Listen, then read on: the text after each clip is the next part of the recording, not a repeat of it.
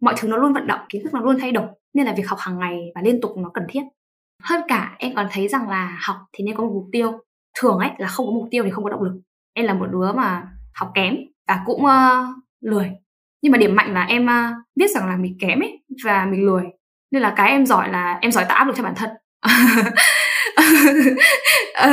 em em nhận ra một điều năng lực của bản thân mình tốt hơn là mình nghĩ cái sự sợ bản thân mình trong em nó rất là cao. Em sợ bản thân mình chê mình hơn là người khác chê mình luôn á. Nên là em à, hay ép bản thân mình đạt được một điều gì đó. Xin chào, cảm ơn các bạn đã ghé thăm Bà Chấm Podcast chia sẻ nội dung xoay quanh câu chuyện người viết, người đọc, phát triển bản thân. Đầu host bởi Nam Nguyễn, writer and blogger. Các tập trên kênh chính Bà Chấm Podcast sẽ được phát sóng định kỳ vào lúc 21 giờ mỗi tuần thứ bảy hàng tuần. Đối với kênh phụ làm podcast không? Các tập sẽ được phát sóng định kỳ vào lúc 21 giờ mỗi tuần thứ sáu hàng tuần. Tất cả đều phát hành trên nền tảng YouTube, hệ thống Anchor. Các bạn hãy nhớ bật thông báo để không bỏ lỡ bất kỳ tập podcast nào nhé. Còn bây giờ, hãy cùng mình phiêu lưu trên chuyến hành trình trải nghiệm với còn chữ, khám phá kiến thức mới, học hỏi và phát triển bản thân. Chúc các bạn có thời gian vui vẻ và ý nghĩa cùng ba chấm.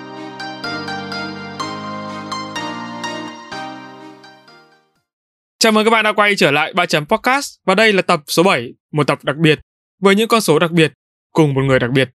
Xin được chào Huyền Vũ, quản lý dự án tại Cielo Reading. Chào anh Nam, chào tất cả các bạn khán thính giả của ba chấm podcast. À, mình là Huyền Vũ. Thật ra thì hiện tại thì mình không còn là quản lý dự án nữa mà hiện tại là mình đã thành cựu rồi. Mình đang chuyển ra một vị trí mới đó là mentor của dự án.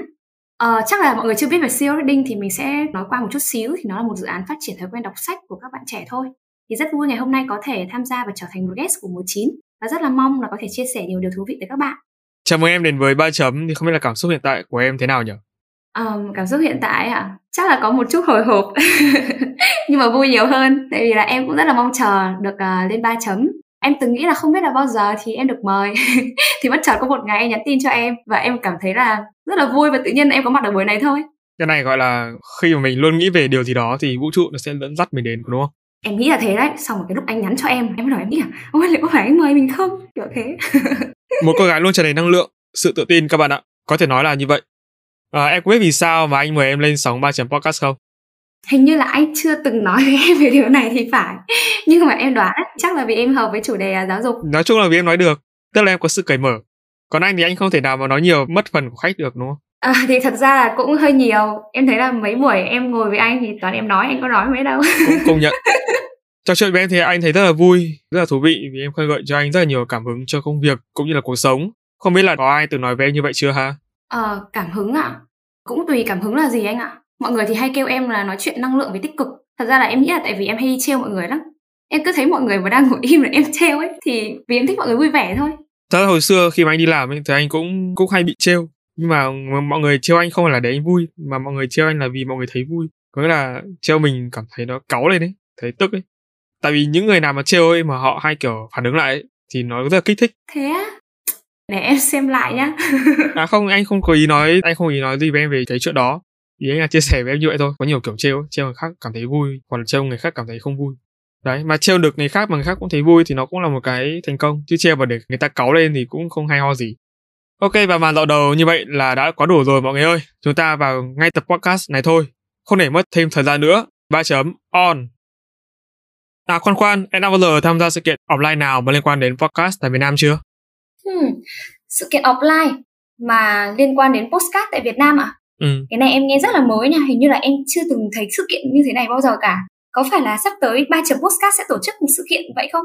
Chính xác, sắp tới thì Ba Podcast sẽ tổ chức một sự kiện offline liên quan đến chủ đề podcast và sách. Đây là sự kiện offline đầu tiên về podcast xuất hiện tại Việt Nam, quy tụ già diễn giả có thâm niên lâu năm cho lĩnh vực đến để chia sẻ tất tần tật kiến thức có liên quan đó nha. Wow, ủa cái này xịn lắm à nha. Ừ, thật ra là em em rất là thích uh, sách mà em cũng rất là quan tâm đến podcast và trước đây cũng đã từng uh, mong muốn là có thể là làm podcast nhưng mà chưa có tìm hiểu kỹ được á em nghĩ đây sẽ là một cái sự kiện rất là hợp lý để em tham gia và em học thêm kiến thức và gặp thêm mọi người nữa ừ. ủa mà cái sự kiện này của mình sẽ là diễn ra vào thời gian nào với lại ở đâu vậy anh Sớm thôi thì sự kiện sẽ được diễn ra trong thời gian ngắn sắp tới. Hiện tại thì ba chấm đang tất bật chuẩn bị để đón tiếp hàng trăm quý thính giả rồi. Về địa điểm thì sự kiện sẽ diễn ra offline tại Hà Nội và livestream trên các nền tảng chính thống như YouTube và Facebook. Em nhớ đón chờ nha. Hay nha cái này chắc chắn là em sẽ phải uh, nhấn follow trên ba chấm để nó hiện thông báo về cho mình ý để em không quên cái lịch này. Bởi vì bình thường em bận lắm em rất hay bị quên lịch. Anh cứ tương tác thật nhiều trên page là nó sẽ tự động hiện lên em không cần phải ấn gì cả nó cũng hiện lên luôn. Hợp lý nha. Ừ. và em nghĩ rằng là em có thể share cái sự kiện này rộng lên ấy bởi vì em nghĩ là sẽ rất là nhiều bạn đang quan tâm tới postcard và cũng quan tâm tới sách luôn. Thì có thể đây sẽ là một cái cơ hội cho mọi người được gặp các diễn giả rồi là học thêm các kiến thức ấy mà biết đâu là em lại gặp được thêm nhiều người bạn có cùng sở thích trong buổi này chắc chắn rồi anh nghĩ là em cũng như là các bạn thính giả đặc biệt là Gen Z nên đến để xem là cách làm podcast như thế nào và tiềm năng và thách thức của podcast ra sao tại em tin là chỉ trong vài năm nữa thôi thì các doanh wow. nghiệp sẽ có nhu cầu tuyển dụng những podcaster và nó sẽ là một phần trong hệ sinh thái của doanh nghiệp đó. Đúng rồi, em thấy là bây giờ podcast nó đang rất là thịnh hành luôn và đa phần các công ty mà làm marketing thì đều có một cái kênh podcast thì phải. Chắc chắn là cái này là em cũng sẽ phải làm biết đâu sau này em có doanh nghiệp riêng thì sao? Anh cũng hy vọng là sẽ một ngày được làm podcast cho doanh nghiệp của em. Xin cảm ơn em. Còn bây giờ thì tập podcast của chúng ta chính thức bắt đầu. Ok, here we go.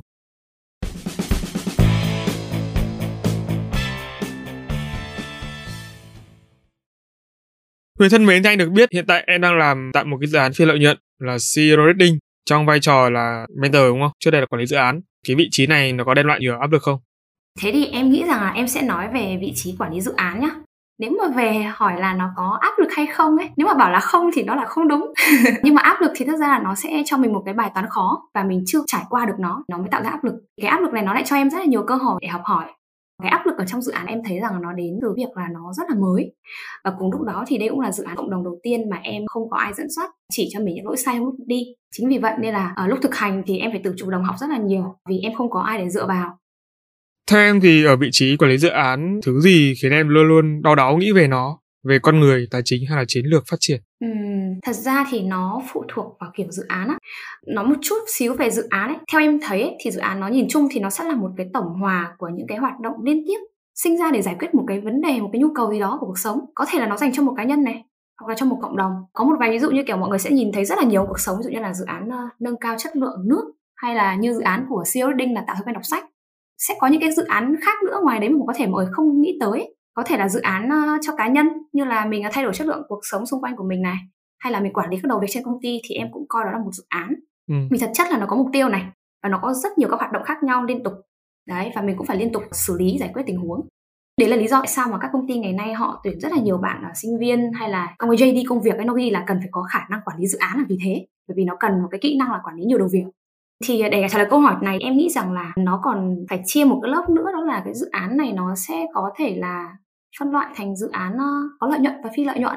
Thì với dự án có lợi nhuận thì mục đích của nó sẽ là có lợi nhuận và có thể nó sẽ thành một công ty nào đấy. Còn dự án phi lợi nhuận thì cũng có thể là nó sẽ để giải quyết một cái vấn đề của xã hội thôi. Và đến khi nó giải quyết xong thì có thể là nó sẽ dừng lại. Thì quay lại việc là khi mà ừ, làm cái dự án này ấy, thì em ờ, gặp cái khó khăn gì hay là đau đó về cái vấn đề gì ấy? Em nghĩ rằng là em sẽ phụ thuộc rất là nhiều vào cái ờ, mục tiêu của dự án. Nghĩa là nếu mà cái dự án đấy là dự án ờ, cộng đồng chẳng hạn, thì cái việc mình đau đáu nhất đó là mình sẽ làm thế nào để mình truyền tải được giá trị đến cho mọi người hay là mình giúp được nhiều người hơn. Còn nếu mà nó là một dự án ờ, có lợi nhuận chẳng hạn, thì em lại đau đáu cái việc rằng là làm sao mà mình có thể kiếm được nhiều tiền đạt được doanh thu mà trong doanh nghiệp họ yêu cầu chẳng hạn. Nhưng mà con người hay là tài chính ừ. hay là chiến lược phát triển ấy ừ. thì theo em những điều này là những cái điều mà dự án nào họ cũng quan tâm hết và mỗi người quản lý dự án thì đều cần để ý. Nếu mà theo lý thuyết ấy mà trước đây là em đã từng được chia sẻ rồi ấy thì nó có một cái thuật ngữ là balance scorecard ấy, là thẻ điểm cân bằng. Anh có nghe về cái này chưa? Anh chưa nghe bao giờ. Ừ, thì uh, nó sẽ là cái thẻ bao gồm những cái điểm quan trọng nhất mà một dự án người ta phải quan tâm. Thì nó sẽ có bốn điều mà nó sẽ tác động lên nhau ảnh hưởng đến nhau và nó giống như một cái bánh xe nó lăn nó lăn liên tục để nó đẩy cái dự án của mình về phía trước thì không biết là anh có muốn thử đoán xem là bốn cái này nó sẽ gồm cái gì không? Ừ, anh nghĩ là đầu tiên sẽ là phát triển, thứ hai sẽ là học tập, ừ. còn những cái còn lại thì anh chưa đoán được. sao, sao anh lại nghĩ là có học tập và phát triển? Anh nghĩ đấy là hai yếu tố mà tức là nó luôn luôn hiện diện trong cuộc sống ấy. Làm dự án hay là bất kỳ cái gì nó cũng đều cần có hai cái đấy mình không thể ngừng học được đúng không? Ừ, chính xác luôn đấy mà nó anh đang nói rất là đúng luôn đấy. Thật ra là em sẽ nghĩ rằng là khi mọi người nhắc đến bốn cái điểm này mọi người sẽ nghĩ tài chính đầu tiên cơ. Tại vì kể cả những cái dự án mà nó phi lợi nhuận thì nó cũng cần có một nguồn lực về tài chính để phục vụ nó để có thể chạy dự án. Đúng là nó có cái học tập và phát triển đấy luôn. Nó là một điểm. Nó sẽ có một cái điểm khác nữa đó là quy trình, quy trình nội bộ của dự án. Cái điểm thứ ba của nó nữa là mình sẽ có đến ờ, cái ờ, khách hàng. Cái thứ tư đó mới là tài chính bốn cái điểm này nó rất là hay là nó tác động lên nhau một cách rất là rõ rệt. Nó rất là quan trọng để một dự án có thể kéo dài lâu dài. Nếu mình chỉ tập trung vào lợi nhuận nhá, nhưng mình không tập trung vào cái điểm phát triển hay là cái điểm khách hàng thì chắc chắn là dự án nó sẽ end ở một cái thời gian ngắn. Con người không phát triển hay là khách hàng họ, mình không đáp ứng được nhu cầu của khách hàng mong muốn thực sự thì họ sẽ rất dễ dàng họ chuyển đi một cái à, thương hiệu khác hoặc là sang một cái dự án khác để họ có thể được đáp ứng về nhu cầu. Nếu mà nhìn lại cái bảng đấy nhá, thì cái học tập phát triển mà anh Nam nói thì nó ở cái dưới cùng. Cái học tập phát triển nó chính là cái nguồn lực của cái dự án á thì khi mà có nguồn lực tốt thì nó sẽ khiến cho mình có một cái quy trình làm việc tốt trong nội bộ nó sẽ smooth nó sẽ hiệu quả khi tạo ra hiệu quả như vậy thì à, khách hàng sẽ nhận được một cái à, dịch vụ hoặc là một cái chất lượng sản phẩm tốt và chính vì vậy thì họ sẽ cho mình cái tài chính tốt Vậy thì làm thế nào để học tập và phát triển được trong ba yếu tố mà em nói, trong năm yếu tố chứ? Thật ra nói cái này nó rất là khó luôn ấy. Tại vì là anh cũng biết là em làm trong đào tạo phát triển đúng không? Học tập phát triển đấy bài toán khó nhất của đào tạo phát triển ngày nay có thể là trên thế giới sẽ có một vài nơi họ giải quyết được nha. Nhưng mà khi mà em sọt về cái à, nỗi đau ấy, hoặc là những cái khó khăn của cái ngành của em ấy, cái khó nhất của nó là đánh giá cái độ hiệu quả. Làm sao để làm nó hiệu quả hay là đánh giá cái hiệu quả hiện tại của đào tạo thì nó đang rất là khó khăn. Nên là để em nói là có cách nào nó hiệu quả ấy thì nó rất là khó, tại vì không đo lường được cái việc hiệu quả đấy. Tuy nhiên ấy, thì đối với em ấy, sẽ có hai tiêu chí mà em nghĩ chắc chắn là phải có. Có thể nó sẽ là một cái yếu tố đủ. Thì thứ nhất em nghĩ rằng là cần phải tạo ra một văn hóa học tập điều này sẽ khiến cho các bạn uh, gọi là thành viên các bạn uh, nhân sự của một cái dự án học tập liên tục. Vì sao nó lại cần thiết ấy? Thì chắc chắn là ai cũng biết rằng là cái kỹ năng thì nó sẽ biến mất trong khoảng, khoảng 2 đến 3 năm. Rồi là do cái sự thay đổi của ờ, công nghệ này tự nhiên đợt này anh em mình tự nhiên có những cái nghề tiktok nó ra đời rồi là kể cả mình làm postcard này cũng là một cái nghề mới ra đời đấy. Em nghĩ là như vậy. Mà thứ thay đổi rất là chóng mặt. Nếu mà mình không học liên tục ấy thì rất là dễ dàng là đến một cái lúc nào đấy là mình sẽ bị uh, outdated tức là mình không còn uh, đáp ứng được cái nhu cầu của thị trường nữa thì đó là một cái điều mà không tốt. Thì uh, khi mà mình có một cái văn hóa này thì tự nhiên nhân lực của mình họ học tập và họ luôn luôn có một cái lượng kiến thức mặt bằng chung so với xã hội thì em nghĩ đấy là một cái rất là cần thiết. Cái thứ hai nữa mà em nghĩ rằng nó quan trọng đó là mọi người nên xây dựng một cái ờ, học tập hoặc là phát triển dựa trên cái mục tiêu chiến lược cái dự án của mình. Cái này thì tại vì anh biết sao em nói cái này thì nó cũng là dựa trên cái quan điểm của bản thân em thôi nha. Từ một đứa mà quản lý dự án một cách uh, không được học hành bài bản và có thể là nó vẫn còn những cái liên quan đến hơi bản năng. Thì à, em thấy rằng là cái quan trọng là mình có một cái mục tiêu dự án này, mình có một cái chiến lược. Ví dụ như là một cái dự án nhá, ở chiến lược của nó có thể à, tạo ra một buổi tâm lý mà nó healing nhất, thì mình hãy tạo cho cái nhân lực của mình, trong cái nguồn lực của mình, cái khả năng đó là khiến người khách cảm thấy thoải mái, nó gọi là có thể là tư duy dịch vụ đi. Nếu mỗi một cá nhân đều là những người như thế, thì họ sẽ ứng xử với khách hàng một cách ngẫu nhiên, một cách bản năng rằng họ là một cái người mà luôn luôn đi phục vụ người khác, sẽ tạo ra cái cảm giác tốt nhất cho người ta thì nó sẽ nhanh chóng đạt được mục tiêu của doanh nghiệp ấy. Đấy, em thấy là như vậy. Thì nên là có một cái chiến lược học tập mà phù hợp với chiến lược của cái dự án đấy. Thì nó sẽ đẩy cái bánh xe đi rất là nhanh. Thì đấy là hai cái ý mà em nhận ra được trong cái quá trình mà em làm đào tạo và phát triển. Anh đã được nghe em chia sẻ rất là nhiều về cái văn hóa đọc và việc ứng dụng lý thuyết và thực tế. Trên sóng 3 chấm podcast em có thể chia sẻ lại để anh cũng như là các quý thính giả được hiểu rõ hơn không? Ừ, thì việc ứng dụng lý thuyết vào thực tế nó là một cái quá trình rất là quan trọng mà đối với em ấy bản thân em thì nó là tất yếu trong cái quá trình học tập nói chung và đọc sách nói riêng luôn. Nó giống như việc là mình học mình có thực hành ấy. mình có ứng dụng uh, kiến thức đó và mình cảm thấy nó có ý nghĩa hơn. Trước đây có một lần em ngồi nói chuyện với bạn ấy về việc đọc sách thì bạn cũng từng chia sẻ với em rằng là nếu mà ta chưa từng trải qua thực tế liên quan đến kiến thức trong sách đó thì uh, nhiều khi là mình rất dễ quên cái kiến thức đấy.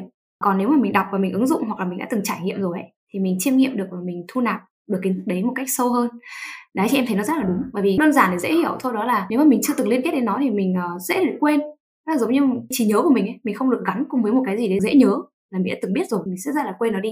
Thì uh, nếu mà nói về việc ứng dụng lý thuyết đọc hay là lý thuyết kiến thức vào trong thực tế thì em nghĩ rằng là mình có nhiều cách.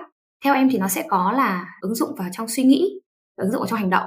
Nếu đưa việc ứng dụng vào trong quy trình của việc đọc sách đi thì em thấy là cái đơn giản nhất đó chính là mình ứng dụng vào trong suy nghĩ. Nghĩa là khi mà mình đọc sách ấy nhiều bạn thì sẽ hay có cách là mình gạch chân ấy và nốt ra các ý ấy thì nó cũng là một cách để mình uh, ứng dụng trong suy nghĩ. Nghĩa là khi mình đọc và mình nhận ra rằng à nó có liên kết với mình hay là mình cảm thấy là nó rất là đúng với mình mình gạch chân nó lại. Đấy. Rồi là mình có thể là mình sẽ thử suy nghĩ xem là liệu nó có đúng với bản thân mình không? À, mình đã từng gặp cái kiến thức này khi nào? Và có thể là mình đã chứng kiến nó chưa? Bởi vì nhiều khi không phải là mình trải qua đâu nhưng mình được nghe lại này mình được chứng kiến ấy thì nó cũng khiến là mình uh, tương tác lại với kiến thức này mình chạm lại một lần với kiến thức thì em nghĩ là đó là một lần để mình hiểu thêm về nó em nghĩ là có một cái nó cao hơn nữa. Đối với em đó là mình có thể giao lưu cái kiến thức này với người khác. Nghĩa là một lần mình chia sẻ lại kiến thức với người khác là một mình, một lần mình lại nhớ lại kiến thức đấy. Và cái lần này thì mình có thể học được cả những quan điểm từ người khác nữa nếu mà họ phản biện lại kiến thức đấy với mình nhá. Và đặc biệt là nếu mà khi mà giả sử như là em có một cơ hội mà chia sẻ kiến thức đấy với một cái người mà người ta giỏi hơn em trong cái mảng đấy chẳng hạn, thì có khi nó còn mở cho em được nhiều cái quan điểm hay hơn và kiến thức tốt hơn. Cái thứ hai nữa đó là cái ứng dụng ở trong cái hành động của mình chẳng hạn nó trả lời được cái câu hỏi rằng là mình học xong thì mình sẽ thay đổi điều gì? Mình làm được cái gì tốt hơn? Vậy thì đối với huyền làm thế nào để em đọc sách hiệu quả? Làm thế nào để đọc sách hiệu quả? Thì thật ra mình cũng nên định nghĩa thế nào là hiệu quả nữa. Ừ, có nghĩa là em áp dụng được vào thực tế tức là em bê được từ ừ. lý thuyết và em làm được đúng như nó ở thực tế và nó ra hiệu được kết vâng. quả tốt đơn giản đấy là hiệu quả. Tại vì là em nói thế tại sao? Tại vì là nhiều khi có những quyển sách mục tiêu của em đơn giản là đọc để em healing thôi em cảm thấy là em ừ, thấy thì đó là... cũng làm cách hiệu quả khi mà em healing được. Ờ đúng nghĩa là mình cũng bắt đầu liên tưởng đấy đúng chính xác đấy là mình cũng đã ứng dụng ờ, nó vào trong cái suy nghĩ của mình. Em nghĩ là bước đầu thì để mà hiệu quả được ấy thì uh, đối với các bạn nhá đối với em thì là có thể là ứng dụng kiến thức vào thực tế này hoặc là em sẽ được healing. Mỗi người sẽ có một cái mục tiêu khác nhau nhưng mà nếu mình đánh giá nó là cái việc ứng dụng thực tế đi em nghĩ là phải chọn được quyển sách phù hợp ấy nó rất là quan trọng. Ít nhất là quan trọng để mình hoàn thành được cái việc mình đọc hết quyển sách ấy đã. Nghĩa là cái quyển sách đấy em nghĩ là nó cần phải phù hợp về cái ờ, nội dung với mình. Trò chuyện với huyền thì anh nhận ra là em rất là thích học và trải nghiệm những cái thứ mới mẻ. Tại sao em lại đam mê việc học những thứ mới đến như vậy? Mà cái sự thích này của em thì anh thấy nó toát ra từ vẻ bề ngoài của em cực kỳ rõ ràng luôn kiểu như hào quang nó tỏa ra ấy. Thật đấy ạ. Anh nghĩ là không chỉ anh nhận xét đâu mà anh nghĩ là có rất nhiều người nhận xét như vậy. Một cái sự học nó lộ ra rõ luôn để người ta thấy. Đúng, thì thật ra là có rất là nhiều bạn feedback với em điều này rồi ý. bảo em là em là một người ham học hỏi, nhưng mà chính xác là em không nhận ra bản thân mình là một người như vậy. Cho đến khi mà em nghe mọi người nói về bản thân mình như thế, thì bắt đầu rằng em để ý hơn. Thì khi mà em để ý, thì em nhận ra rằng là em rất là có nhiều các nhóm học nhỏ ấy, em tự tạo ra luôn. Em là người khỏi sướng luôn. Hay là em nhận ra rằng là em là một đứa rất hay hỏi, em hỏi bằng được thì thôi. Đến mức mà nhá những cái đứa mà nó chơi với em nó còn kiểu cảm thấy quạo ấy, khó chịu vì em hỏi quá nhiều. Bởi vì nhiều khi chúng nó không biết đấy em thì kiểu em còn kiểu như là em hay ngồi tìm tòi rồi em ngẫm ra cái cách để phát triển bản thân ấy nghĩa là em sẽ nghĩ rằng là nghĩa là em có một cái ờ, hạng mục trong quản lý công việc cuộc sống hàng ngày của em là mỗi một tháng sẽ có một ngày em review lại tất cả mọi thứ. Em làm nào là cuộc sống nó hiệu quả hơn ấy. Kiểu cách nào mình làm một thứ ok hơn không? Kiểu kiểu thế. Hay là mình có thể có một cái gì đấy để cuộc sống của mình nó tốt hơn không ấy? Thì em nhận ra một cái điều đấy. Nghĩ lại thì em chưa bao giờ hỏi bản thân lại sao lại đam mê thế. có thể nhá nó là nỗi lo sợ rằng là em sợ bản thân mình kém nhưng mà thật ra cũng không hẳn. Bởi vì là khi mà có một ai đấy bảo em là cái kiến thức này tại sao mà lại không biết? Nghĩa là cái kiến thức mà em vừa nói với anh ấy cái kiến thức liên quan đến các ngôi sao nhạc mỹ rồi gì đó em không biết. Kiểu sao mày lại không biết? Mọi người sẽ kiểu ngạc nhiên ấy hoặc là cảm thấy em thật là không đọc báo kiểu thế. Mà em cũng không quan tâm lắm thì chắc là ừ. không phải do sợ kém đâu. Mà em nghĩ là có thể là có hai lý do chính. Một là em thích cảm giác bản thân lúc đang học và thu nạp kiến thức mới. Em cảm giác là mình đang làm mọi thứ một cách nó hiệu quả hơn càng học thì lại cảm thấy là mình vỡ ra nhiều điều. À, việc học như thế thì em thấy là nó giúp ích cho công việc và cuộc sống của mình ấy. Ví dụ như là trong cái việc em đưa ra quyết định chẳng hạn thì em à, có căn cứ để em dựa vào chứ em không phải phân vân hay là tốn thời gian nữa. Thì đấy là lý do thứ nhất. Thứ hai thì em thấy rằng là việc học ấy kiến thức ấy nó mở rất nhiều thứ mới cho em. Nó khá là cuốn hút ấy. Kiểu em nắm được bí mật thế giới mà không ai biết. À không có thể rất nhiều người biết. Một cái bí mật gì đấy mà em biết mà em cảm thấy mình thông minh ra này rồi có nhìn góc nhìn. Sau đó em không share lại cho người ta đúng không? Thật ra là em có mà nhưng mà kiểu em biết trước em thấy vui chắc thế. Học nhiều như vậy thì chắc hẳn em phải có cái phương pháp riêng để đạt hiệu quả tốt nhất đúng không? Em thường sử dụng cái phương thức gì khi mà em phải tiếp thu nhiều kiến thức như vậy? Hmm, học nhiều tốt nhất thì em chưa chắc nhá tại vì có thể là ngày mai ngày kia em sẽ nghĩ một phương pháp khác. Nhưng mà nó cũng chưa chắc là riêng đâu anh ạ. Có thể là em kiểu đi uh, cóp nhặt từ mọi người rồi là thu lượng quan sát thì nó thành một cái gọi là hỗn hợp để uh, phù hợp với bản thân mình. Đấy. Trong cái việc học đấy của em sẽ có một vài cái ý mà em đặt ra cho bản thân mình. Cái việc đầu tiên em quan niệm nó là phải học hàng ngày đặc biệt là những cái kiến thức mà em muốn phát triển nhanh ấy. Em sẽ tạo ra thói quen em tự học mỗi ngày. Ừ. mọi thứ nó luôn vận động kiến thức nó luôn thay đổi nên là việc học hàng ngày và liên tục nó cần thiết hơn cả thì uh, em còn thấy rằng là học thì nên có một mục tiêu. Thường ấy là không có mục tiêu thì không có động lực. Uh, hoặc là do bản thân em như vậy nha. Em là một đứa mà học kém và cũng uh, lười. Nhưng mà điểm mạnh là em uh, biết rằng là mình kém ấy và mình lười. Nên là cái em giỏi là em giỏi tạo áp lực cho bản thân. Uh, uh, nó khiến rằng là em em nhận ra một điều năng lực của bản thân mình tốt hơn là mình nghĩ cái sự sợ bản thân mình trong em nó rất là cao. Em sợ bản thân mình chê mình hơn là người khác chê mình luôn á. Nên là em à, hay ép bản thân mình đạt được ừ. điều gì đó. Lúc anh có nghe thấy em nhắc đến một một yếu tố mà anh thấy nó khá là đặc biệt đó là cái việc mà em kết nối được với nhiều người để em tạo thành những cái nhóm học ấy thì anh rất là tò mò là không biết điều gì nó giúp em duy trì được cái năng lượng đó. Cái năng lượng này của em nó bộc phát ra như anh nói đấy nó rất là mạnh khi mà em mong muốn học hỏi một cái gì đó ví dụ trong cái IELTS tức là em đặt ra những con số, em đặt ra những cái mục tiêu lớn và em chinh phục bằng được nó, thì cái năng lượng này nó lấy từ đâu ra? Nói sao nhỉ? Nói sao nhỉ? Tại vì thật ra là em cũng chưa nghĩ đến vấn đề này bao giờ thật. Nhưng mà em là một đứa mà em phải công nhận là em là một đứa rất máu lửa. Em sẽ làm mọi thứ để em đạt được một điều gì đấy. Em nó không không hề kiểu như là đọc đến quyền lợi con người hay là làm những cái việc xấu xa nhà không hề nha. Nhưng mà ý em là em sẽ tìm tất cả các cách để em có thể để em làm thì nó xuất phát từ cái việc là em nghĩ rằng là em rất là commit tức là luôn luôn cam kết tất cả những cái gì mà em đặt ra ấy. Nghĩa là ví dụ đơn giản em đặt ra là ừ em sẽ học được cái này thì sẽ tìm cách để em học nó. Em là một đứa ấy, thì em lại rất hay kiểu tìm tòi các cách học hiệu quả. Thì em biết là cái việc lập nhóm học nó sẽ hiệu quả nó sẽ hiệu quả với em.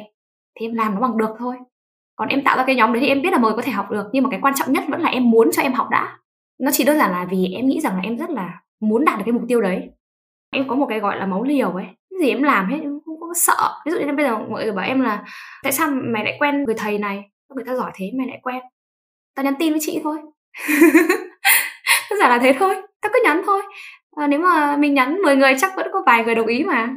Nhưng mà đa số tỷ lệ phần trăm của em nó phải 90 80 phần trăm mọi người đều đều muốn giúp em. Bởi vì em nghĩ nhá quan điểm em nghĩ là em nghĩ là mọi người sẽ đều thích giúp đỡ những người yếu hơn mình đấy không phải là một cái tip nha mọi người. Không phải là cái tip nha. Nhưng mà em là một đứa mà khi mà em làm ấy, thì em rất hay đi hỏi. Tại vì bản thân em là một đứa mà nó không không quá giỏi trong việc là tự học, tự đọc một cái gì đấy. Em đã từng bị mắng rất nhiều về việc đấy rồi. Bởi vì em kém trong việc học với anh em sẽ tìm cách khác để em học. Nghĩa là em em rất dễ học khi mà em được nghe người khác chia sẻ. Nên em sẽ tìm đến cái nguồn uy tín nhất, em cứ mò đến em ngồi em hỏi đấy đến lúc người ta ghét em rồi em vẫn hỏi. Nhưng mà sau này phải tiết chế lại đấy. Vâng, đến đây thì xin phép Huyền Vũ cũng như là các quý thính giả lắng nghe một phút quảng cáo về kênh podcast thứ hai mới ra mắt trên ba chấm tên là làm podcast không. Alo alo, bạn ơi biết gì chưa? Ba chấm đã có một kênh phụ mang tên làm podcast không rồi đó. Làm podcast không là nơi ba chấm chia sẻ những kinh nghiệm, kỹ năng được đúc kết từ quá trình trải nghiệm của kênh kể từ khi thành lập cho đến thời điểm hiện tại. Dựa trên giá trị thật từ trải nghiệm thật, ba chấm mong muốn mỗi quý thính giả khi lắng nghe kênh sẽ có thêm kiến thức, động lực để xây dựng và phát triển kênh podcast cho riêng mình. Còn chần chừ gì nữa, tìm ngay tên kênh và nhấn nút cho thông báo để không bỏ lỡ bất kỳ tập podcast nào nha. See ya! Trên hành trình học và trải nghiệm đó thì có những ngã rẽ nào mà em đã phải trải qua không? Qua mỗi cái ngã rẽ thì những bài học nào, giá trị nào mà em rút ra được? Chắc hẳn là sẽ có những vinh quang và cả thất bại, đúng không ha? Hmm, hành trình học và trải nghiệm à? Thế thì em nghĩ rằng là mình đang nói về cuộc sống nói chung đi ha. Vì với em thì cuộc sống nó là một hành trình liên tục học, liên tục trải nghiệm. Thật ra thì giờ em nghĩ rằng là em còn khá là trẻ nên là em chưa có quá nhiều ngã rẽ. Nhưng mà em nhận ra rằng là mỗi một thời điểm trong cuộc sống, mỗi một môi trường thì em lại học và lớn lên rất là nhiều. Ừ, em sẽ kể một chút về thơ hấu của em một tí xíu. Hồi còn nhỏ ấy, đến hết cấp 3 ấy, thì mọi thứ khá là nhẹ nhàng với em. Em học tập khá là chill, bố mẹ thì yêu thương, gia đình vui vẻ. Trừ việc là em yêu đương quá nhiều thời gian đấy. Ngoài việc đấy ra thì bố mẹ không có lo lắng gì cho em cả. Và em thì cũng chả lo lắng gì về bản thân luôn.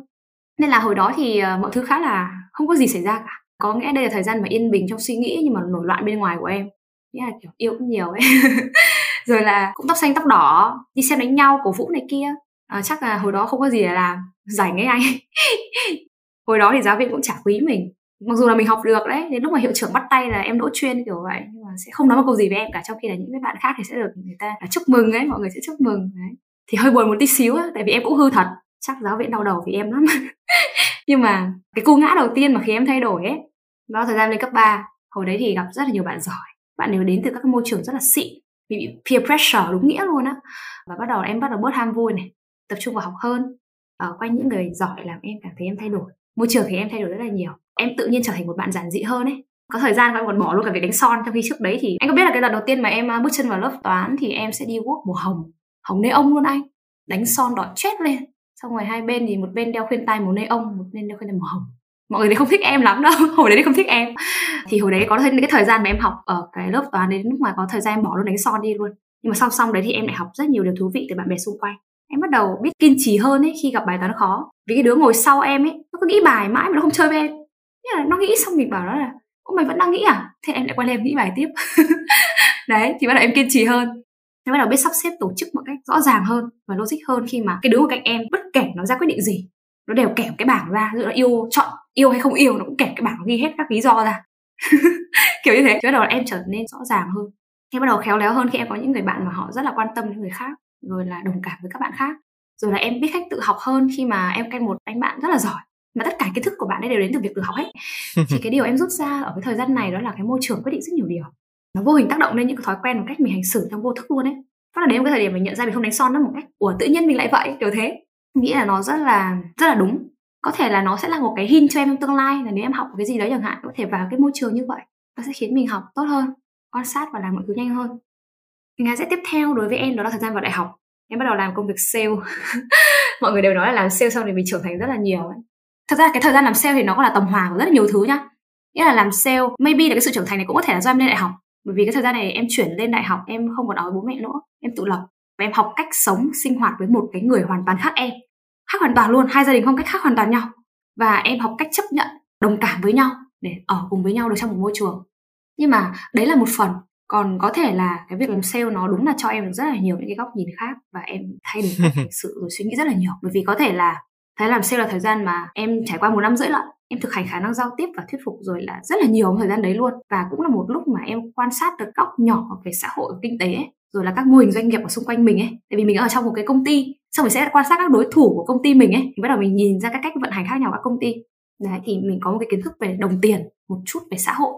Và qua việc thực hành liên tục ấy mình giao tiếp với nhiều đối tượng khác nhau. Ví dụ như hồi đấy em làm uh, sale tiếng anh thì em giao tiếp với uh, cả những người ừ. hơn tuổi mình những người kém tuổi mình rồi là phụ huynh của họ luôn mà mỗi một bạn học sinh có một phụ huynh khác nhau độ tuổi khác nhau ừ. thì mình được giao tiếp với rất nhiều đối tượng mà đây ừ. là giao tiếp cấp độ cao ấy nghĩa là mình không chỉ giao tiếp để người ta hiểu mình nói cái gì mình là giao tiếp để mình thuyết phục người ta trả tiền cho mình và nó không chỉ đơn giản nói chuyện vui em nghĩ rằng là cái điều mà thay đổi em nhiều nhất có lẽ nó vẫn là cái việc em làm sale bởi vì làm sale em làm nó liên tục trong khoảng một năm rưỡi lận thực hành khả năng giao tiếp và thuyết phục ừ. dẫn dắt trong tương đối thời gian và cùng một lúc đấy thì em bắt đầu quan sát uh, xã hội kinh tế rồi các mô hình doanh nghiệp xung quanh mình.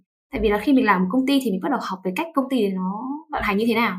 Xong rồi mình cũng học về cái đối thủ của mình nữa để mình biết được ừ. là lợi thế cạnh tranh ấy ừ. thì mình lại nhìn ra được cái mô hình khác ở bên khác. Thì là bắt đầu là cái thời gian đấy là em có một cái góc nhìn về đồng tiền góc nhìn về cuộc sống. Thật ra sale nó rèn ừ. cho em khả năng giao tiếp rất là nhiều. Nó khiến em quyết liệt hơn rất là nhiều. Làm sale mọi thứ rất là nhanh. Không nhanh đến mất khách hàng. Và mình sẽ phải đưa ra quyết định xử lý tình huống rất là nhanh bên cạnh đấy nữa thì sale nó cũng cho em một góc nhìn về sự cạnh tranh cuộc sống. Vì uh, khi mà em làm sale thì mỗi một đội nhóm sale nó giống như một doanh nghiệp phân phối sản phẩm mini ấy. Đấy nó cạnh tranh nhau trên cái thị trường để giành được khách hàng.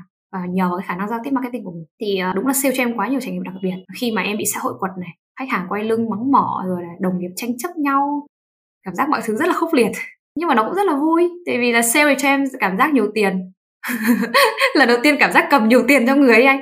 Rồi ôi lời đấy còn cái thời gian mà em cái là đầu tiên mà có nhiều tiền là không quản lý chi tiêu. Đấy là đầu tiên ấy bây giờ chắc không còn nữa rồi. Thời gian làm sale thì nhiều tiền lắm. À, vì có lẽ là vì nó khốc liệt ấy nên nó để lại rất nhiều cảm xúc. Mà vượt qua rồi thì bản thân như được lên một cái tầm cao khác á. đấy là cái thời gian mà em uh, đầu đại học một năm rưỡi của em. Sau đó thì em dừng lại và chuyển sang một công việc khác. Đó là cái công việc liên quan đến quản lý dự án. Hồi đấy thì em đang làm quản lý dự án trong doanh nghiệp. Hồi đấy thì em làm dự án uh, cho một cái bên gọi là họ ừ. chuyên làm các dự án khởi ừ. nghiệp ấy kiểu như là công ty đầu tư thiên thần nhà đầu tư thiên thần ấy nên họ vứt tiền vào đấy và nhiệm vụ của em đơn giản là mày cầm phục tiền đấy đi mày làm gì cũng ừ. được mày biến nó trở thành một cái gì đấy uh, nhiều hơn tạo ra doanh thu cho nó. Hồi đấy mọi thứ cũng rất là mới rất là đặc biệt. Thì em nhận lời job này là đúng với mong muốn của em là em được trải nghiệm nhiều điều nhiều công việc khác nhau. Bởi vì làm quản lý dự án giống như kiểu là cái gì mình cũng biết gì cũng động tay vào. Mà làm start up thì gần như là mình cái gì mình cũng cứ làm ấy gì cũng phải động tay vào hết. Và vì làm ở trong start up nên là thời gian trôi qua rất là quan trọng nhất là làm theo cái kiểu của em nữa họ sẽ cho mình rất nhiều tiền nhưng mà họ biết rằng là rất nhiều dự án ra đời và rất nhiều dự án chết đi họ sẽ luôn luôn kiểu muốn mình làm rất là nhanh ấy để mình xem người ta xem rằng là dự án này có sống được không ấy. Thời gian rất là quan trọng. Mỗi một giây một phút trôi qua nó rất quý giá. Ừ. nên là em bắt đầu học cách để trân trọng cái thời gian ấy. Rồi là song song đấy ừ. thì như em nói đấy thì một công ty ra 100 công ty ra đời thì cũng chỉ có 5% thành công thôi. Cái sự thành công của nó rất là ngẫu nhiên nhá. Nên là ở startup cái công ty khởi nghiệp này cái gì họ cũng thử test hết tất cả. Mà có những cái em được nghe kể là có những cái dự án mà nghe nó không thành công nhưng lại thành công rất là vang dội đấy, nên là cái này em học được một cái đó là mình không biết được là tương lai nó sẽ thế nào hết. Nên là nếu mà muốn biết nó có thật hay không thì hãy thử.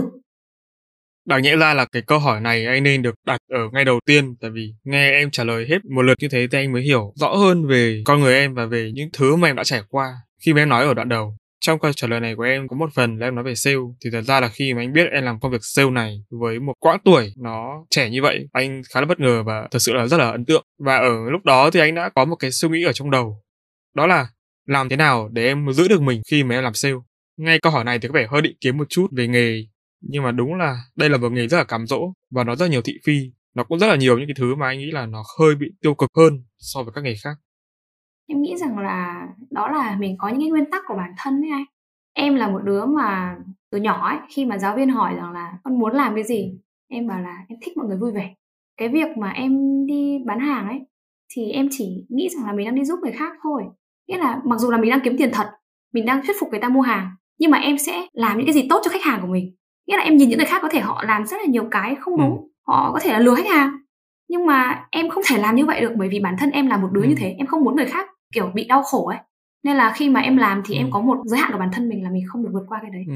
bởi vì mình là một người mà muốn người khác vui vẻ muốn người khác hạnh phúc nên là đấy là cái giữ chân em lại em nghĩ là như vậy và có thể là chính vì cái điều đấy mà em có nhiều khách hàng hơn bởi vì mình làm việc có tâm á thật ra em thấy sale nhá nó không hề xấu nếu mà thực sự người ta đang làm nó cách tốt đấy bởi vì thật ra là nhá rất nhiều sản phẩm rất là hay mà không nhờ các bạn sale là em không có biết là nó hay đến vậy không có sale là em không biết ừ. là mình có thể nâng cao cuộc sống của mình nhờ những cái sản phẩm đấy đó thì em nghĩ là nó khá là thú vị Vậy thì điều gì khiến em chuyển từ công việc sale sang cái công việc làm giáo dục, làm những cái hoạt động cộng đồng?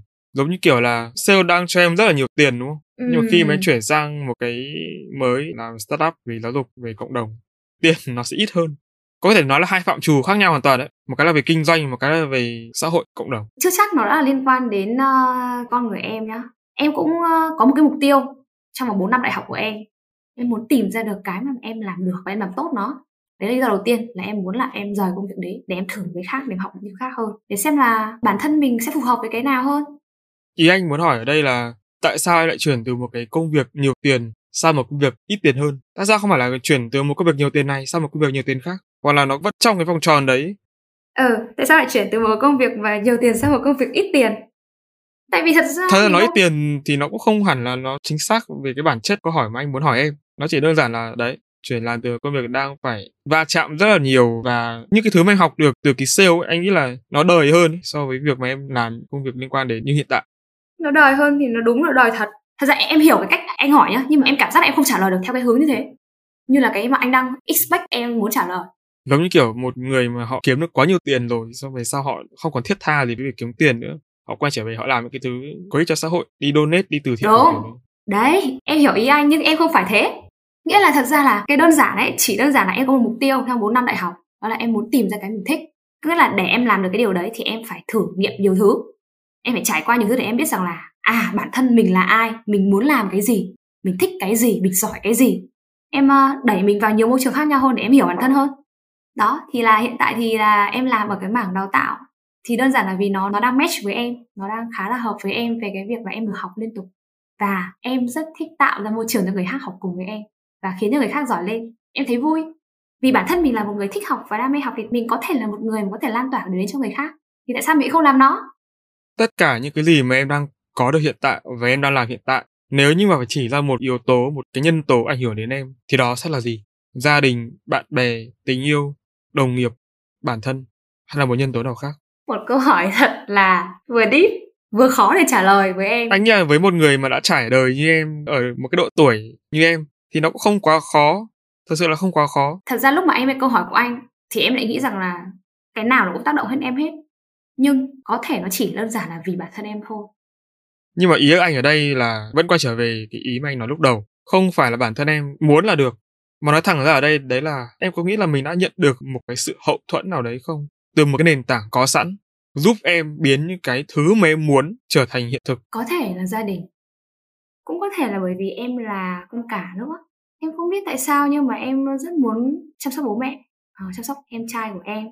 Em luôn muốn là tạo cho bố mẹ hoặc là em của mình ấy, có một cuộc sống tốt hơn nhà em thì cũng không đến mức quá là khó khăn và bố mẹ em thì không có yêu cầu gì thêm nữa. Em thấy là như vậy nhưng mà em cảm giác là em vẫn muốn làm điều gì đấy cho bố mẹ ấy, muốn chăm sóc gia đình ấy. Nên là em rất là mong muốn là bản thân mình có thể ờ, thành công đạt được nhiều điều trở thành một niềm tự hào của bố mẹ và có thể là chăm sóc vào gia đình nữa. Em nghĩ như vậy thi thoảng mà em gặp những cái ờ, gì đấy khó khăn thì em sẽ nghĩ rằng là bố mẹ sẽ luôn luôn bên cạnh em bố mẹ vẫn đang ở đấy với em. Thì em có một cái động lực tốt hơn để em có thể ờ, tiếp tục với những gì em đang làm với lại một cái nữa nhá, ngày xưa khi mình đi học sale ấy, có một cái bài tập đó là đi trên lửa, đi trên than hồng hét to nỗi sợ của mình. Thì lúc đấy em nhớ là em có hét lên một cái nỗi sợ nhưng giờ em vẫn hơi một chút nghĩ đến nó là sợ cô đơn. Em rất sợ bị người khác bỏ rơi mình lúc em hét là tôi sợ bị người khác bỏ rơi thì vậy hình như có thế. Và em nhận ra là hình như là thế thật, em rất là sợ người khác bỏ rơi mình. Nên là em sẽ không muốn làm người khác cảm thấy thất vọng về bản thân mình kiểu, em rất là, kiểu, bị nhạy cảm ấy, khi mà người khác bỏ rơi mình. Nên là nếu mà giả sử trong một cái trường hợp mà em bị đẩy vào những cái mối quan hệ có thể em bị bỏ rơi nhá, thì em sẽ đi là người rời đi trước, vì em rất sợ cảm giác bị người khác bỏ lại. Và có một cái nữa đó là, anh không biết là em như nào nhá. Em có thích cái sự tự nhiên không? Tự nhiên ở đây có nghĩa là tự đến và tự đi, để mọi thứ nó tự xảy ra ấy. đối với anh thì cái sự tự nhiên nó phải được thêm một cái nữa, đấy là chất xúc tác ấy. Kiểu, ví dụ mình trồng cây mình không thể nào để nó mọc tự nhiên được. Mình phải có cái tác động vào nó. Có thể để nó mọc nhanh hơn, để nó mọc đồng ý mình hơn đẹp hơn kiểu kiểu thế. Đúng đúng. Sẽ có những cái cây mà anh có chăm bón nó đúng cách, nó vẫn chết. Em sẽ chấp nhận cả hai ý đấy. Em thì cái việc tự nhiên em đã chấp nhận nó từ rất lâu rồi. Em chấp nhận rằng là mọi thứ nó đến và đi hoặc nó xảy ra là một cái sự ngẫu nhiên.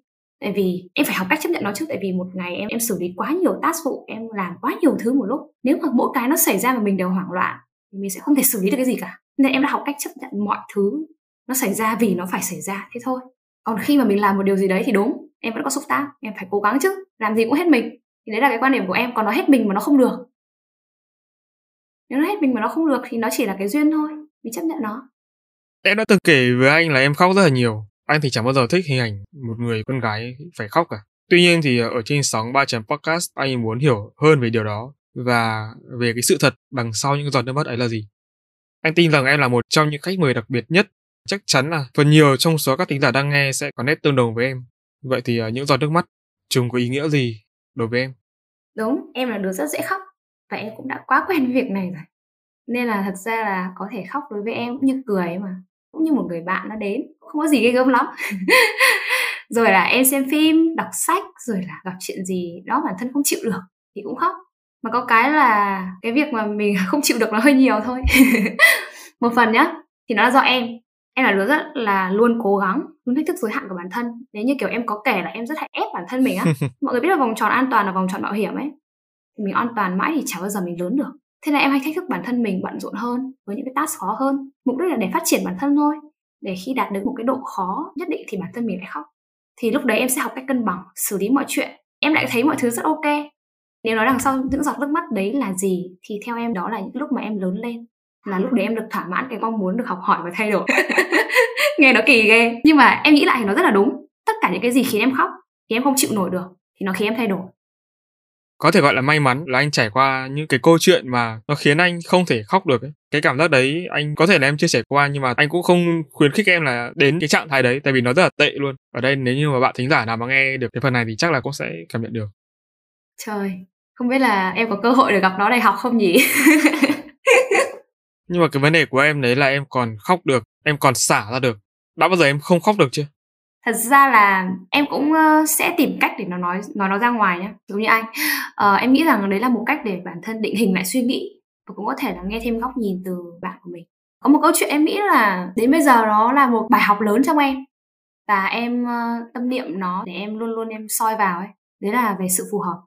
Nó đã xảy ra với em cả về bạn bè công việc và tình cảm nhiên là sự khác biệt thì sẽ luôn khiến mình học được điều gì đấy nhá. Nhưng mà cái mà em nói sự phù hợp ở đây nó nói về bản chất ấy, gốc rễ của một con người hay là một cái môi trường nó có dành cho mình hay không? Nếu nó không phù hợp với mình thì em nghĩ rằng là các bạn hay là bản thân em cũng rất là can đảm bước ra để bản thân mình tôn trọng thời gian tương lai hay là tôn trọng bản thân của mình.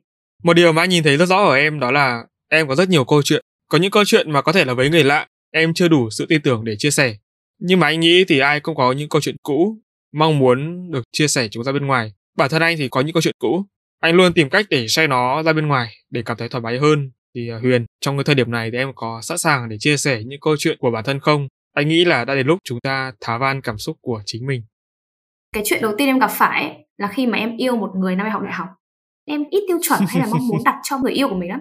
Nghĩa là nếu mà ai họ hỏi em rằng là em muốn yêu một người như thế nào? thì em chỉ trả lời rằng là đơn giản là họ là người cố gắng họ giỏi là được. Em cho người ta cái quyền được quyết định rằng em là của họ thực ra là cuộc đời này thì nó sẽ là một chuỗi quyết định mà nếu mình không quyết định thì người khác sẽ quyết định thay mình. Và điều đặc biệt là em nhận ra rằng là bọn em khác nhau rất là nhiều về quan điểm. Và có một cái quan điểm rất là quan trọng, đó là về việc học tập và phát triển. Em là một đứa mà luôn muốn học hỏi phát triển, trong khi anh ấy là một người không thích em học hỏi phát triển, chỉ thích em, kiểu như, ở bên cạnh ấy, và ở trong cái vòng kiểm soát của người ta thôi. Thì à, người ta khá là độc đoán một chút xíu nhưng mà thật ra là em cũng không trách đâu tại vì là bản thân uh, mỗi một người cư xử thế nào nó là do cái môi trường quyết định rất là nhiều hoặc là do cái thời thượng ấu rất là nhiều ấy nên mình không có phán xét điều đấy. Có thể là nó chỉ là sự không phù hợp thôi. Thì cái thời gian này nó khiến em cảm thấy rằng là em không phải là mình nữa em không phải là huyền vũ. Ờ, em thấy mình không hạnh phúc em thấy mình không có phát triển được thêm ấy nên là em đã quyết định là em tạm dừng. Đấy là cái câu chuyện đầu tiên còn một cái khác nữa đó là câu chuyện liên quan đến công việc thì cái sự phù hợp này nó cũng đã xảy ra khi mà em làm cái công việc thứ ba nghĩa là cái công việc sau khi em làm PM nhưng mà trước khi em làm đào tạo nghĩa là cái khoảng thời gian mà em đang chiêm nghiệm để em nhận ra rằng em rất là muốn theo đào tạo ấy thì em là hết hăn thì lần này là em uh, tưởng là mình hợp nhưng mình không hề hợp một tí nào cả vì thực tế là mình không hiểu bản chất của nó mình hiểu bề nổi thôi đấy thì khi mình kết nối nó sẽ bị khập khiễng vì thực chất là nó không giống nhau. Thì mới đầu em nghĩ rằng là ăn là đi đầu người là như bán hàng ấy nó giống như kiểu bán job thôi bán người thôi không có vấn đề gì cả. Nhưng mà cho đến khi em thực hiện công việc đấy em mới thực sự biết rằng là 80% của cái công việc hăn đấy nó là dành cho cái việc là em tìm kiếm ứng viên với một cái cú pháp giống nhau hoặc là các công thức giống nhau để tìm ra một cái profile người nào đấy. Thì cái thời gian này là cái thời gian mà em chiêm nghiệm và em nhận ra rằng là chỉ cần là cái công việc mà nó không sáng tạo không khó nó không suy nghĩ nhiều là em rất dễ ngủ. Và em không học được cái gì nữa là em không thích. Và thật ra là lúc mà em em đang kiểu phân vân không biết là do mình kém hay là do mình đang làm sai cách ấy, thì em uh, đã thử ấy là trong cái lúc mà em ờ, em ờ, hăn ấy, em tìm ứng viên ấy là em cũng ờ, bật podcast lên em nghe hoặc là nghe youtube, nghe phim. Nhưng mà em vẫn ngủ. Là em là một đứa rất là cố chấp, em cố gắng rất, cố gắng hết sức ấy. Thì em đang thử hết cách xem là thực sự là mình có sai không? Hay là do cách làm mình sai là mình mới thấy chán ấy? Thì em thử hết nước hết cái nhưng mà em vẫn không thích. Đấy, và cuối cùng là em dừng lại công việc đấy. Nhưng mà nó cũng là một cái bước để em nhận ra rằng là bản thân mình là một đứa rất thích sáng tạo, thích những công việc tôi cần học hỏi. Đấy là lý do mà tại sao mà em đang ở đây với công việc là đào tạo phát triển con người. Ừ em có bao giờ nghĩ bản thân mình sẽ gắn bó với một công việc hoặc là một nơi làm việc không? Cái từ gắn bó ở đây mang ý nghĩa là lâu dài. Nó cũng có thể có cũng có thể không. Ừ, cái này khá là khó nói. Em thì luôn sẵn sàng gắn bó với một thứ gì đó trong thời gian dài nếu thực sự nó đang phù hợp với bản thân em. Nghĩa là nếu em tìm được sự phù hợp và em không có một cú sốc nào diễn ra em sẽ thích gắn bó phát triển sâu sắc với một cái thứ gì đấy. Tuy nhiên thì ờ, em thấy rằng là ai thì cũng sẽ thay đổi.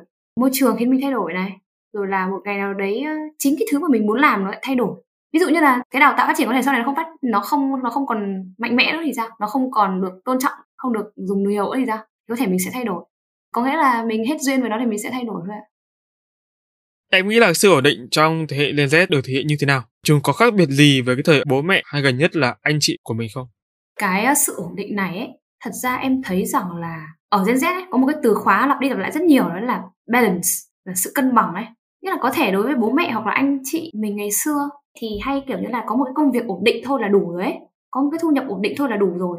Nhưng mà ngày nay thì đối với Gen Z thì em cảm thấy rằng là có tiền thôi là chưa đủ ấy. Mọi người cần phải có một cái công việc mà nó có một cái phúc lợi tốt này, rồi là khiến cho mình thỏa mãn được cái bản thân của mình này nghĩa là cái con người về vật chất và tinh thần của mình nó được cân bằng ấy thì em cảm thấy là Gen Z là cái đối tượng mà họ quan tâm đến cái sự ổn định trong cái ờ, bản thân mình ấy Gần đây có một chủ đề được thảo luận khá là nhiều trên các diễn đàn liên quan đến tìm việc làm, đó là chúng ta đi làm để vui hay là đi làm phải chấp nhận.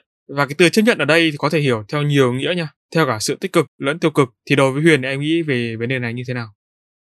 thật ra thì em nghĩ rằng là rất hiếm người yêu thích công việc của mình trăm phần trăm không có gì là hoàn hảo hết cả em nghĩ rằng là trong một cái công việc thì sẽ luôn luôn có cái phần mình cần chấp nhận luôn luôn có cái phần khiến mình vui nên là khả năng rằng là ai cũng đang chấp nhận một phần gì đó trong công việc của họ cái trường hợp này là khi mà cái phần chấp nhận ấy nó nhỏ hơn phần vui thì em sẽ coi cái công việc này là vui nhá.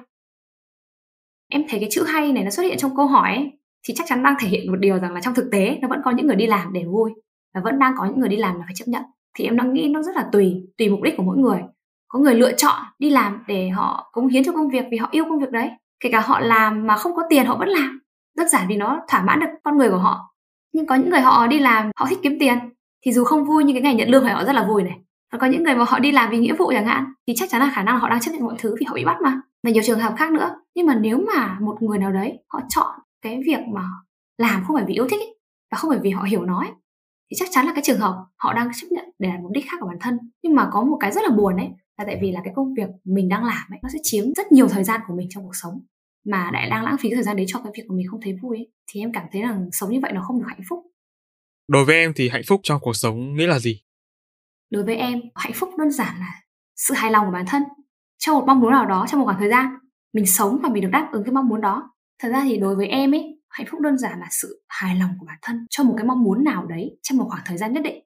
Thì uh, happiness is not something you postpone for the future. It's something you uh, desire for the present. Thì nó có nghĩa là hạnh phúc thì không phải là thứ mà phải chờ đợi để nhận được ở trong tương lai. Nó là cái mà chúng ta thiết kế cho hiện tại. Thêm một cái này nữa là rất sợ chết nên là làm được cái gì cho bản thân cho gia đình hay là cho người thân hạnh phúc thì em phải làm ngay. Để lỡ đâu mà mai có mệnh hệ gì chắc lại tiếc lắm ấy. Nên là em sẽ chọn làm luôn và hạnh phúc luôn. Nếu như phải chọn một hành động trong một ngày khiến em hạnh phúc khi làm nó thì đó sẽ là công việc gì? Ừ. nếu mà phải chọn một hành động trong ngày khiến em hạnh phúc khi làm nó thì chắc là học. Nó không chỉ là cái việc mà mình ngồi học kiến thức gì đó đâu cũng có thể là đọc sách học khóa học. Nó cũng có thể là ngồi lại đọc những cái feedback mà gửi cho em ấy hay là em mè nheo mentor là chỉ cho em cái gì đấy thực hành một kỹ năng ừ. gì đó hay cải tiến cái gì đấy thì nói về cái feedback ấy thì thật ra là ừ. em là một đứa mà thích đọc những cái gì mà mọi người phản hồi lại ừ. cho mình ấy những ai mà quen với em khoảng một thời gian uh, đủ lâu thì em đã hay gửi cho họ một cái form để đánh giá bản thân mình tại vì em thích hiểu bản thân mình lắm tìm hiểu bản thân mình ấy thì khi mà em nhận được feedback thì em bắt đầu phát hiện ra rất nhiều cái góc bản thân mình mình không có biết anh nghĩ là ở ngay trong cái định nghĩa của em về hạnh phúc nó đã nói rất rõ về con người em và về những cái gì mà em nói ở đầu đấy là cái sự học một sự học mà chắc là dùng từ vĩ đại trong ngoặc kép và tập podcast của chúng ta đã dần đến hồi kết rồi ha Huyền. Trong những giây phút cuối cùng này thì em có muốn nhắn nhủ điều gì tới các quý thính giả không? Những người mà em tin rằng là đã không bỏ sót bất kỳ phân đoạn nào trong tập podcast này. Em cũng mong vậy lắm. Mong là mọi người à, vẫn đang theo dõi cái podcast này. À, một lời nhắn nhủ của em hả? Em nghĩ rằng là mọi người à, luôn luôn cần phải hết mình, luôn luôn hạnh phúc. Đây sẽ là những yếu tố mà khiến mình sống thật là trọn vẹn. Ok. Và bây giờ sẽ là một câu hỏi deep dành cho em. Nếu ngày mai mà em không còn có mặt trên có đời này nữa thì em sẽ mong muốn để lại điều gì? em kể rồi đấy, em rất là sợ chết. Và tự nhiên nhắc đến chủ đề này tự nhiên nhắc đến cái chủ đề này thấy nó sợ sợ sao ha em yêu cuộc sống này lắm em còn quá nhiều thứ em chưa làm em em mong là em có thể đít được câu này nhá anh cũng thấy đấy, là em, thật ra là em đã nghĩ, từng nghĩ một chút rồi. Thì thật ra em chỉ muốn để lại một cái hình ảnh sống hết mình thôi, sống thật hạnh phúc và sống thật trọn vẹn. Em mong muốn là mọi người đều có thể sống được như vậy, yêu cuộc sống này và sống thật là ý nghĩa. Bởi vì em nghĩ là được sinh ra và được trải nghiệm, được sống ấy, nó là một cái điều rất là tuyệt vời. Mình được gặp quá nhiều người tốt, mình được nhìn thấy nhiều thứ, được học nhiều thứ. Thì em nghĩ nó đang là một cái cơ hội rất là tuyệt vời. Không lãng phí thời gian tận dụng nó, làm mọi thứ một cách thật là trọn vẹn cái từ hình ảnh của em ở đây nó rất là chung chung. Cụ thể nó là cái gì? Tức là em muốn mọi người khi nhắc đến em là nhắc đến cái gì, nếu như mà phải cụ thể hóa ra? Nếu mà nói là cái hình ảnh số hết mình thì nó là thế nào ấy, thật ra nó là cái thái độ mình sống ấy. Em em chỉ nghĩ có trừ thái độ ấy, nghĩa là mình có một cái thái độ tốt với tất cả những thứ mình đang làm. Và khi mà mình thực sự là làm nó nghiêm túc, thực sự đặt tâm huyết vào nó, thì mình sẽ học được nó rất nhiều thứ. Và mình sẽ trải nghiệm nó một cách sâu nhất. Em muốn mở rộng cái góc nhìn của mình ra và quan sát mọi thứ ấy. Rất là muốn đi du học em muốn học hỏi những thứ mà nó phát triển, những cái tư tưởng mới. Thực ra thì khi mà học về cái ờ, sự khác biệt văn hóa tại đại học ấy, thì em biết rằng là suy nghĩ của mình, quan điểm của mình, cái sự đúng sai mình đang phán đoán ấy, thói quen của mình nó bị ảnh hưởng bởi văn hóa, xã hội, môi trường. Nên là có thể rằng là cái cách mà mình nghĩ nó bị bo hẹp lại. Nên là em muốn đi ra một nơi khác, đứng đâu đó, đứng từ góc độ khác để có thể để bản thân mình có nhiều những cái góc nhìn hơn, có nhiều lối suy nghĩ hơn, suy nghĩ đa chiều hơn, học được nhiều thứ hơn hơn nữa thì em nghĩ rằng đi xa là một cách để quan sát nền giáo dục ở một đất nước khác xem nó thế nào. Nó có gì hay ho? Đấy ở những nơi nổi tiếng là giáo dục tốt thì họ đang làm gì để họ tạo ra môi trường học tập và giảng dạy tốt? Vâng xin được cảm ơn huyền với những chia sẻ hết sức chân thành và thẳng thắn vừa rồi. Và mọi người ơi tập podcast số 7 với khách mời là bạn Huyền Vũ, quản lý dự án và mentor tại CEO Reading. Xin phép được kết thúc tại đây thôi. Mặc dù là còn rất nhiều điều mà ba trời muốn khai thác từ em, nhưng mà có lẽ là nên để dành cho những dịp khác ha. À, dạ vâng, rất mong là lần sau em vẫn được anh Nam mời và rất là mong lúc đó là bản thân có nhiều câu chuyện để có thể chia sẻ với mọi người. Ok và một lần nữa thì xin được cảm ơn Huyền Vũ đã tham gia ba chấm podcast với tư cách là khách mời. Chúc cho sự nghiệp của em sẽ phát triển hơn nữa trong tương lai và những dự định cá nhân của em sẽ thành công rực rỡ nha. Thực sự là cho đến giờ phút này thì anh vẫn rất không phục về cái sự học và con đường trải nghiệm của em. Cảm ơn anh, em sẽ coi nó là một cái lời động lực để em có thể uh, tiếp tục trên cái con đường này. Ừ. Yeah và Huyền Vũ cũng như là các vị khách mời đừng quên hiện tại kênh phụ của ba chấm còn đây là làm podcast không cũng đã chính thức khởi động được một thời gian rồi. Đây là kênh podcast thứ hai. Mời toanh cho ba chấm chia sẻ về cách xây dựng và phát triển một kênh podcast từ A đến Z. Hy vọng với làm podcast không, các bạn sẽ có thêm động lực để xây dựng cho mình một kênh podcast. Còn đối với những content creator thì mình mong rằng là các bạn sẽ học hỏi được thêm những kiến thức thực tế được đúc rút từ trải nghiệm thật để phát triển nền tảng podcast trở nên thịnh hành hơn tại Việt Nam. Còn bây giờ, hẹn gặp lại các quý thính giả của ba chấm trong các tập tiếp theo. ba chấm off. Bye bye.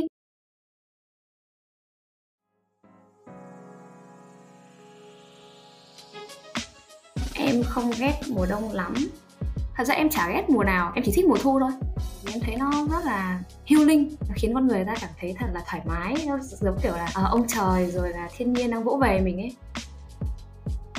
Còn uh, mùa đông thì uh, nó hơi lạnh Cắt da cắt thịt ấy, vừa em đi đường mà em thấy run hết cả tay. Nhưng mà mùa đông thì nó gắn với Tết. Ghê khổ thân anh. Khổ thân anh phải cắt cái phần đấy đi. Mà chửi tao xong mày bảo khổ thân tao. Không mày đang chửi anh. Mày đang chửi anh. Anh biết mày đang chửi cả anh cả Goto.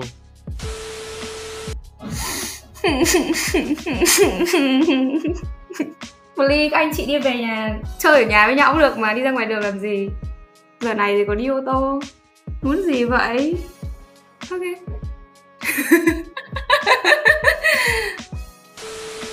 Em xin lỗi. Không cần xin lỗi anh không cần anh xin lỗi. Rồi ok đùa đấy tiếp đi. Nói chung là buổi hôm nay tương đối thành công. Cảm ơn em. Chúc mừng anh chúc mừng em. Ok. Thank you anh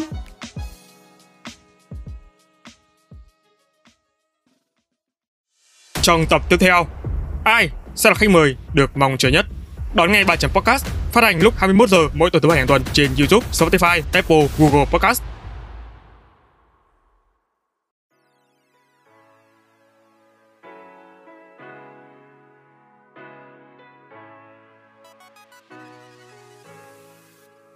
Với những bạn mà mới làm marketing thì chắc chắn là, kiểu, đôi khi cảm thấy phẫn nộ là, trời ơi, tại sao lại có thể thay đổi nhiều như thế? Thậm chí đôi khi có những lần là khách hàng lúc đầu feedback, ui, ok, rất rất ok rồi.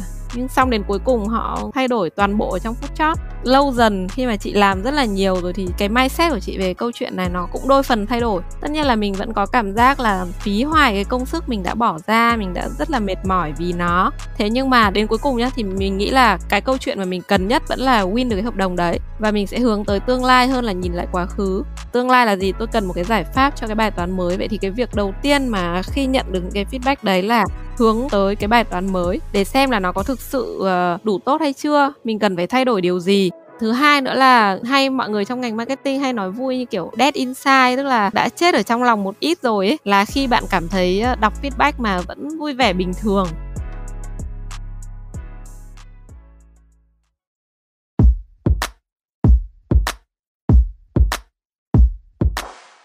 Cảm ơn các bạn đã lắng nghe bài chấm podcast. Nếu các bạn thấy podcast này thú vị, giúp được cho bản thân và mọi người, hãy để lại phản hồi trên các trang social media hoặc chính tại nền tảng bạn đang nghe để chúng mình được biết nhé. Và để có thể lắng nghe thêm nhiều nội dung bổ ích hơn nữa, các bạn có thể mua giúp ba chấm tách cà phê nho nhỏ nha. Việc làm nhỏ này của các bạn vô cùng cần thiết để ba chấm chúng mình có thể cải thiện tốt hơn nữa chất lượng các tập podcast trong tương lai. Đừng quên vào 21 giờ mỗi tuần thứ sáu và thứ bảy hàng tuần, bạn sẽ có hẹn cùng ba chấm trên các nền tảng phát hành podcast như YouTube, Google, Apple, Spotify và nhiều hơn thế nữa. Hãy nhớ nhấn nút cho đăng ký để không bỏ lỡ cơ hội được lắng nghe những chia sẻ bổ ích về kiến thức chuyên môn từ ba chấm nha. Còn bây giờ, xin chào và hẹn gặp lại. ba chấm off.